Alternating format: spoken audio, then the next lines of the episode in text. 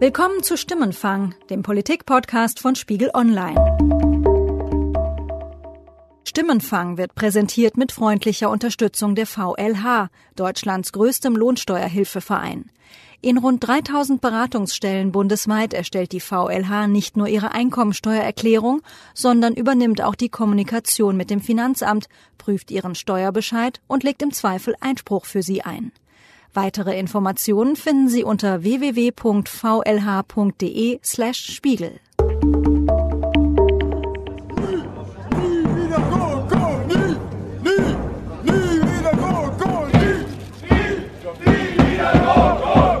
Ich glaube, dass wir hervorragende Ergebnisse erzielt haben. Für uns ist das, was wir in diesen Sondierungsvertrag geschrieben haben, keine Rhetorik. Wir meinen das ernst und ich glaube, das kann ich am Ende unserer langen Verhandlungen sagen, das meinen auch die beiden anderen Parteien sehr ernst. Martin Schulz nennt das Sondierungsergebnis hervorragend und die Gegner der Großen Koalition schreien nie wieder GroKo. Das ist die Konfliktlinie, um die sich in der SPD gerade alles dreht. Ich bin Yasemin Yüksel und für diese Episode von Stimmenfang spreche ich mit GroKo-Gegnern, zum Beispiel Wiebke Esther. Die 33-jährige Bundestagsabgeordnete ist Mitglied im Parteivorstand. Als eine von sechs Abweichlern hat sie im Vorstand gegen Koalitionsverhandlungen gestimmt. Und Esther kommt aus Nordrhein-Westfalen, also dem zahlenmäßig mächtigsten Landesverband der SPD. Knapp ein Viertel der Delegierten des Sonderparteitags am Sonntag kommt aus NRW. Ich habe Frau Esther im Bundestag getroffen. Wie ist die Stimmung im Augenblick im NRW-Landesverband? Was können Sie da sagen, wie groß die Skepsis gegenüber der GroKo ist? Ähm, ich nehme wahr, dass die Stimmung so kontrovers ist wie die Debatte insgesamt. Ähm, einige machen eine Einschätzung, die meines Erachtens nur ganz grob sein kann, zu sagen, wir haben schon ein Drittel Delegierte, die ganz klar dagegen sind. Dann vielleicht so ein Drittel der Delegierten, die dafür sind und ein Drittel der Delegierten, die unentschlossen ist. Das ist vielleicht ein relativ einfacher Dreisatz. Und dann schauen wir jetzt mal ähm, auch nochmal, ähm, was die Diskussionen halt bringen. Was glauben Sie im Augenblick, wie wird dieser Sonderparteitag laufen? Wie, wie, wie wird es am Ende ausgehen? Ich glaube, der ähm, ist wirklich offen. Es gibt ähm, so viele verschiedene Argumente und so viele auch verschiedene Szenarien, wie dann der Ablauf des Parteitages ähm, vonstatten gehen kann. Und darum äh, wird es schon darauf ankommen, was zum Beispiel Martin Schulz als Parteivorsitzender für eine Rede hält, mit welchen inhaltlichen Schwerpunkten und mit welchen Argumenten er da reingeht, ob er dann überzeugen kann oder nicht überzeugen kann. Ja, wird das wirklich genügen? Hält Martin Schulz eine gute Rede und kann alle Skeptiker überzeugen? Darüber spreche ich mit meinem Kollegen Christian Tews. Schön, dass du hier bist, Christian. Du schreibst im Spiegel Online Politikressort über die SPD. Hallo, Christian. Hallo. Danke für die Einladung. Wie schätzt du diese Situation ein? Wir haben Frau Esther gehört. Sie sagt, ähm, es wird unter anderem auch darauf ankommen, was für eine Rede Schulz hält. Ähm, fast würde ich ja sagen, steht Schulz gerade mal wieder vor seinem schwersten Parteitag. Das ist sicherlich so. Also das war der letzte natürlich in Berlin. Der war schon ähm, unheimlich, eine unheimliche Aufregung. Da war vorher ein, ein großer Druck da. Da haben auch schon alle gesagt, es kommt auf seine Rede an. Äh, das hat er da ja ganz gut hingekriegt, dass die, ähm, die Genossen zufrieden waren und ihm auch nachher ein gutes Ergebnis beschert haben. Diesmal ist es aber noch kritischer, muss man sagen. Kann er die Genossen überzeugen oder ähm, bescheren sie ihm diese schwere Niederlage, dass sie ihm die Unterstützung verwehren? Mal generell gefragt, ähm, wie kalt wurde Schulz eigentlich erwischt von dieser doch recht massiven oder über die Tage jetzt immer weiter sich aufbauenden Anti-GroKo-Front? Ich glaube, dass die das einerseits schon wussten, die, äh, die, die Führung der Partei, weil das war ja beim letzten Parteitag, war, kam das ja relativ überraschend, dass dieser Sonderparteitag noch vom Landesverband NRW durchgesetzt wurde. Äh, da zeichnete sich schon ab, dass das natürlich, dass damit sozusagen der Parteitag im Dezember ruhig gestellt wurde, dass deswegen halt auch viele zugestimmt haben, in Sondierungsgespräche zu gehen, die eigentlich kritisch sind. Ähm, aber jetzt, was jetzt kam, natürlich die letzten Tage, diese Ablehnung aus Sachsen-Anhalt, dieses Votum aus NRW, der Landesvorstand gibt keine Empfehlung ab. Das, glaube ich, wird trotzdem noch ähm, für Unruhe gesorgt haben im Willy Brandt-Haus, weil es natürlich äh, jetzt wirklich spitz auf Knopf steht. Klar wird ja, die SPD hatte sich vorgenommen, die Basis stark mit einzubinden. Ähm, rächt sich das jetzt eigentlich gerade? Ja, es war ja vor allen Dingen, es war ja gedacht äh, Mitgliederentscheid. Das hat Schulz ja von Anfang an gesagt. Da war er natürlich auf, äh, optimistisch zu sagen, die Mitglieder, die bei denen er ja eine große Unterstützung genießt, auch, der ist ja ein sehr beliebter Parteivorsitzender, ähm, was jetzt natürlich ein bisschen anders ist, dass beim Parteitag diese Funktionärsschicht, die Unterbezirksvorsitzenden, äh, die, Kommunalpolitiker, die gerade diese Gruppe an der Basis, die besonders kritisch ist der GroKo gegenüber, äh, dass die nun nochmal abstimmen und da äh, tatsächlich auch die Befürchtungen fast größer sind als beim Mitgliederentscheid, dass es äh, schiefgehen könnte. Lass uns mal auf diese ja Anti-GroKo-Bewegung schauen. Wer sind da eigentlich die Player? Wer gibt da den Ton an? Sind das nur in Anführungsstrichen die Jusos oder wer sind da die Vertreter? Also die Jusos sind sicherlich am lautesten. Die ähm, haben natürlich diese No-GroKo-Kampagne gestartet und äh, trommeln überall. Der Kevin Kühnert ist ja quasi omnipräsent in allen Medien, hat auch bei uns ein großes Interview gegeben und ähm, aber es ist nicht alleine die Jusos. Man muss sagen, es sind sehr, sehr viel mehr in der Partei. Es sind viele Kommunalpolitiker, die sehr kritisch sind, die sehen, was äh, in den letzten Jahren mit der SPD passiert ist, nach acht Jahren großer Koalition seit 2005. Ähm, es sind Unterbezirksvorsitzende, es sind Landtagsabgeordnete, die im letzten Jahr wieder äh, schwere Niederlagen bei Landtagswahlen äh, äh, erlitten haben. Das heißt, man muss schon sagen, es ist eine Bewegung, die sich durch die ganze Partei zieht, die aber eben von den den Jusos ja geführt wird, kampagnenmäßig und äh, ähm, deswegen sind die Jusos natürlich auch immer bislang am, am sichtbarsten. Und was treibt diese Gegner an? Was wollen die beziehungsweise was wollen sie verhindern? Gibt es da einen übergeordneten Grund? Wir wollen, wir lehnen das ab, weil, äh, weiß ich nicht, die Bürgerversicherung jetzt nicht drin steht oder wir lehnen das ab, weil aus einem größeren Grund. Ähm, kannst du darüber hm. was sagen? Ich glaube, dass das übergeordnete Thema ist ein bisschen die Sorge um die Zukunft der Partei. Also sozusagen, was ja der Kevin Kühnert beim Parteitag im Dezember ganz sage ich mal, schlagkräftig ausgedrückt hat, wir wollen, dass noch was da ist von der Partei, wenn wir drankommen. Ich bin nicht in diese Partei eingetreten, um mit ihr Opposition zu machen. Aber ich bin auch nicht in sie eingetreten, um sie immer wieder gegen die gleiche Wand rennen zu sehen. Und das sage ich auch als Vertreter dieser Jugendorganisation. Wir, die wir hier in fünf, zehn, zwanzig Jahren Verantwortung übernehmen sollen, wollen und auch müssen, wir haben ein Interesse daran, dass hier noch was übrig bleibt von diesem Laden, verdammt nochmal. Und ich sehe im Moment nicht, dass wir Strategien fahren, bei denen noch was übrig bleibt. Das würde ich sagen, ist so ein bisschen das, das, das größere, übergeordnete Thema. Inhaltlich sind es sehr viele verschiedene Dinge. Ne? Also es sind äh, Kritiker dabei, die sagen, eigentlich war es egal vor, dem Sond vor den Sondierungen schon, äh, was da rausgeholt wird, weil wir können uns nicht vorstellen, dass mit der Union oder auch gerade mit Frau Merkel ein Politikwechsel ähm, möglich ist. Ähm, es gibt andere, die sagen jetzt natürlich nach den Sondierungen, das und das fehlt uns, Stichwort Bürgerversicherung. Aber ich glaube, der, der harte Kern, der wirklich der Kritiker, denen war es relativ egal, was da sondiert wird, sondern die sind grundsätzlich gegen die GroKo. Lass uns auch noch mal hören, ähm, was beispielsweise Frau Esther aus NRW, die Bundestagsabgeordnete, mit der ich gesprochen habe, äh, über ihre Gründe zum Nein zu den, äh, zur Aufnahme der Koalitionsverhandlungen sagt. Wie hätten denn die Sondierungen ablaufen müssen? Wie hätte das Sondierungspapier aussehen müssen, damit Sie gesagt hätten, ja, da kann ich, ähm, da kann ich mit Ja abstimmen? Was für mich ausschlaggebend ist in der inhaltlichen Bewertung, ob es Sinn macht, in eine große Koalition zu gehen oder nicht, ist die Frage, ob wir einen grundlegenden Politikwechsel hinbekommen, der sich an der einen oder anderen Stelle eben auch in einer systematischen Änderung der bestehenden Politik widerspiegelt. Bei der Frage, ähm, die Schere zwischen Arm und Reich geht immer weiter auseinander, muss deutlich werden, wir machen eine Steuerpolitik, eine Umverteilungspolitik, dass wir es endlich schaffen, dass die Schere nicht weiter auseinander, sondern endlich mal wieder zusammengeht. Auch äh, in der Rentenpolitik, ähm, in der Pflegepolitik sind einzelne Stellschrauben wirklich gut und hart ausgehandelt worden. Aber ich glaube, wir brauchen diesen Systemwechsel, weil das die Vorstellung ist, die ich habe von sozialdemokratischer Politik und weil wir die dann dafür brauchen, dass wir als Sozialdemokratie auch wieder zukünftig stärker werden können, um auch wieder eine Regierung anführen zu können. Und das war in dem, ähm, in dem Papier nicht erkennbar und darum habe ich dagegen gestimmt. Christian, nun wissen wir alle, Umfragen sind beileibe nicht alles, aber du beobachtest sie auch. Kannst du etwas darüber sagen, wie sich unter den Wählern die Einstellung zu einer großen Koalition verändert hat über die letzten Wochen?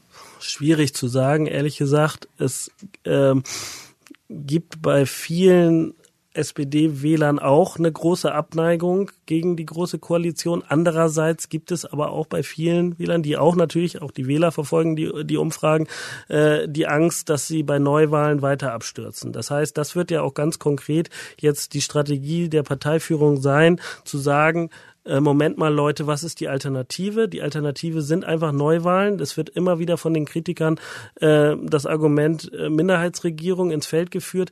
Das äh, zieht halt nicht, weil die Union macht es nicht. Also das heißt, äh, es gibt im Moment einfach die Alternative äh, große Koalition oder Neuwahlen. Und da sind wirklich auch viele SPD-Anhänger skeptisch, äh, ähm, was das Ergebnis angehen könnte. Und das ist ein interessantes Stichwort, was du da gibst. Ich ähm, habe für diese Episode auch mit einem Hörer nochmal gesprochen, den wir im Wahlkampf schon mal interviewt haben.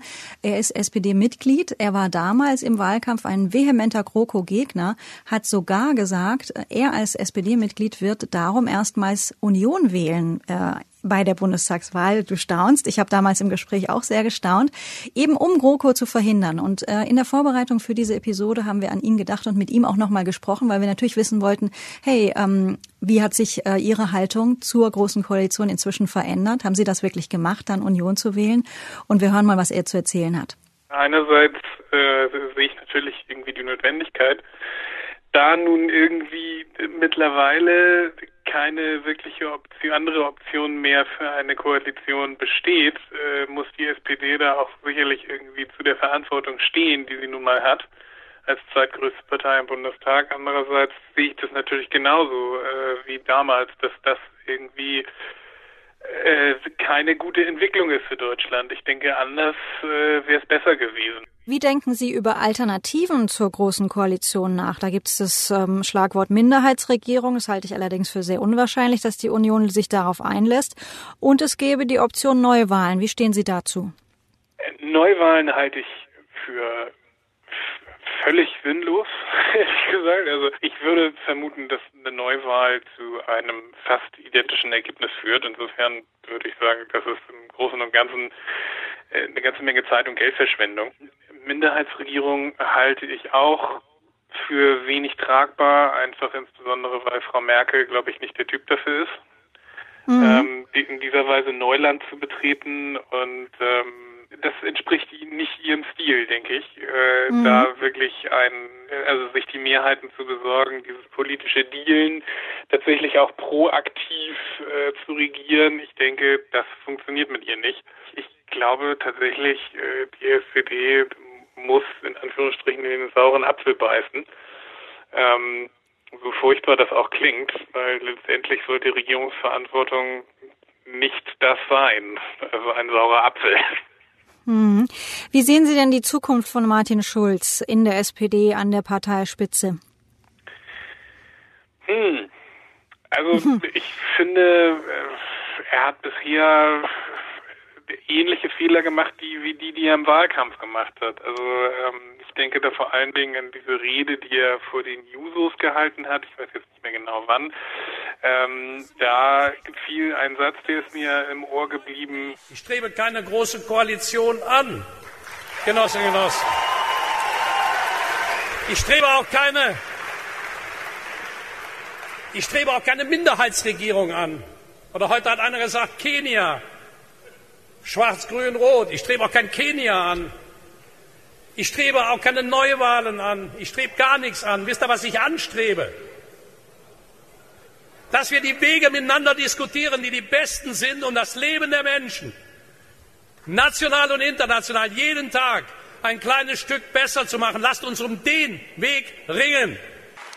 Ich finde, das lässt sehr tief blicken. Also, ähm, Jetzt wäre die Zeit, eine, eine Regierungsbeteiligung für die SPD anzustreben, in der die SPD nicht wie beim letzten Mal irgendwie als Juniorpartner bei der Union am Tisch sitzt und äh, letztendlich zwar so ein paar Symbolprojekte umsetzen darf, aber letztendlich die CDU nichts äh, keinen Zentimeter von einer Position abweicht, die sie nicht preisgeben will.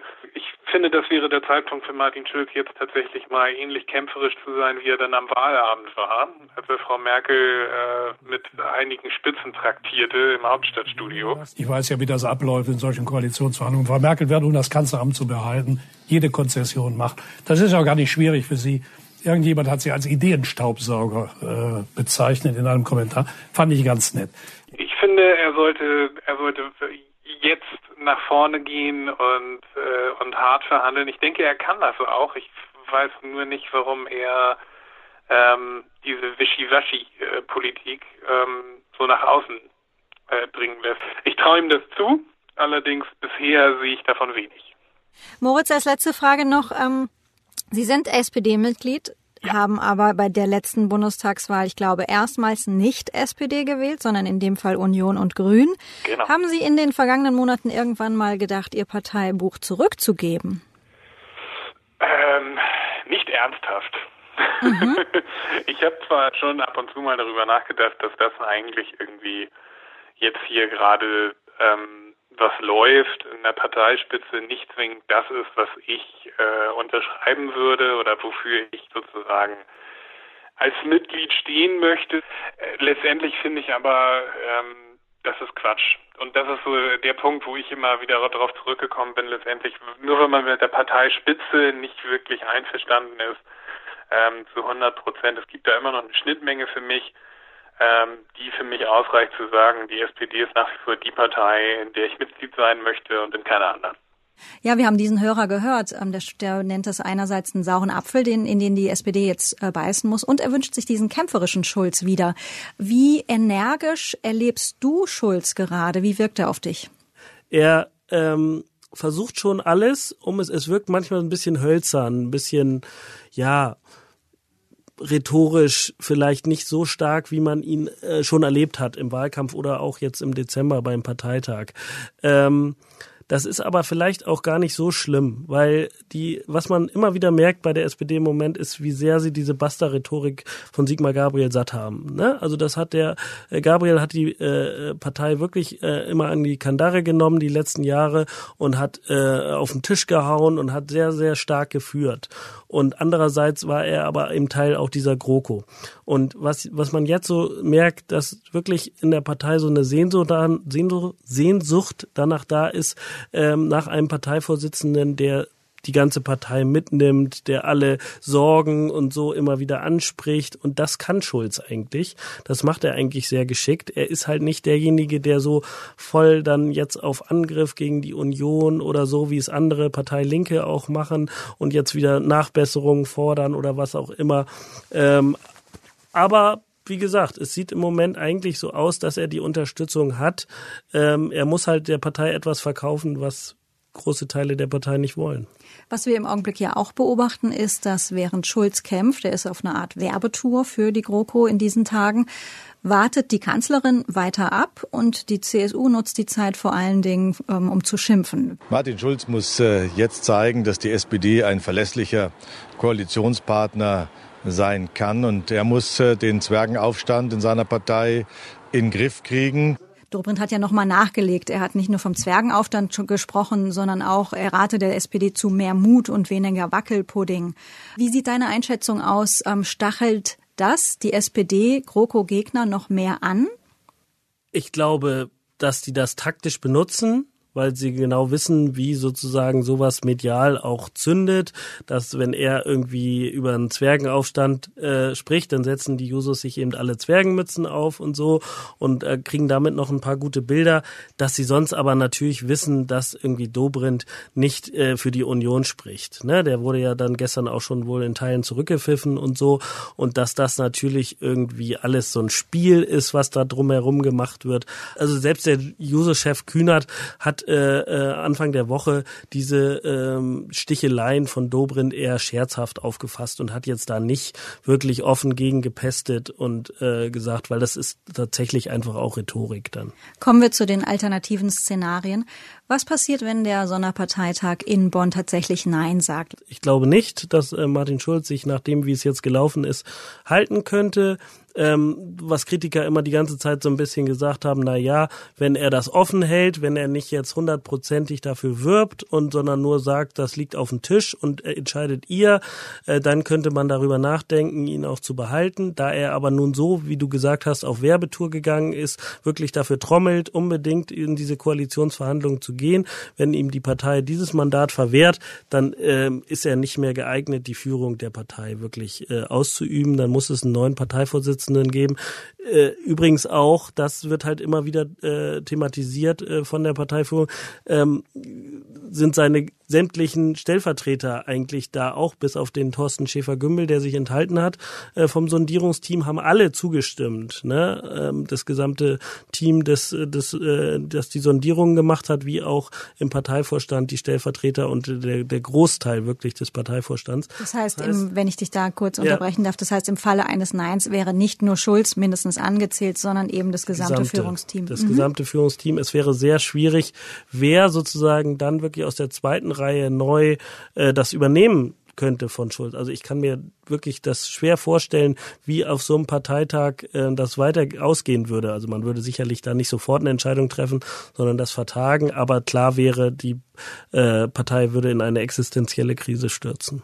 Lass uns an der Stelle auch noch mal hören, was die SPD-Abgeordnete Wiebke Ester über alternative Szenarien ähm, zu sagen hat. Sollte sich das Anti-GroKo-Lager, so nenne ich es jetzt mal, am Ende durchsetzen, dann ähm, würde das mehr oder weniger auch bedeuten, dass der Sturz von Martin Schulz relativ nahe steht. Ähm, wie ist Ihre Haltung dazu? Tragen Sie das mit? Ähm, sollte der Parteitag nicht der Parteiführung ähm, folgen, muss es natürlich äh, gewisse Formen von Konsequenzen haben. In welchem zeitlichen Ablauf und in welcher Form das dann vonstatten gehen sollte, ähm, denke ich, muss dann erstmal der Parteivorstand diskutieren. Also da ähm, nützt es dann auch nicht irgendwie äh, ähm, ein, ein, ein Opfer zu bringen und zu meinen, dann ging es weiter, sondern da muss man ja auch erstmal analysieren, wie kommt es denn zu diesem großen Bruch, dass wir eine Parteiführung haben, der die Parteibasis nicht gefolgt ist und wie können wir ein Verfahren finden und einen Prozess Prozess gestalten, dass wir äh, eine Parteiführung bekommen, der die Basis ähm, wieder folgt. Und wie viel Veränderung dann möglich sein muss, das äh, wird zu diskutieren sein. Das heißt, Martin Schulz als Parteichef, das könnte ja durchaus auch noch mal wackeln. Und Angela Merkel, die ist ebenfalls angeschlagen. Die will sich einfach in eine neue Regierung retten, so würde ich es jetzt mal ausdrücken. Christian, als letzte Frage, was sind das für Voraussetzungen für diese Legislaturperiode? Das sind enorm schwierige Voraussetzungen, das muss man sagen. Das wird auch sicherlich nicht so eine geräuschlose große Koalition werden, wenn es denn dazu kommt, ähm, wie die vergangenen beiden. Ähm, es ist wie gesagt das Problem ähm, der Alternativen immer. Sie haben im Moment, es ist irgendwie dieses böse Wort von äh, Frau Merkel immer alternativlos. Sie haben im Moment sowohl Merkel wie auch Schulz haben im Moment keine andere Alternative, als dieses Bündnis wieder einzugehen. Das wissen sie halt auch und deswegen werden sie halt alles dafür tun, dass es funktioniert. Also zuvor erst die beiden, genauso wie Horst Seehofer, der CSU-Chef, der auch ein wahnsinniges Interesse daran hat, dass es funktioniert.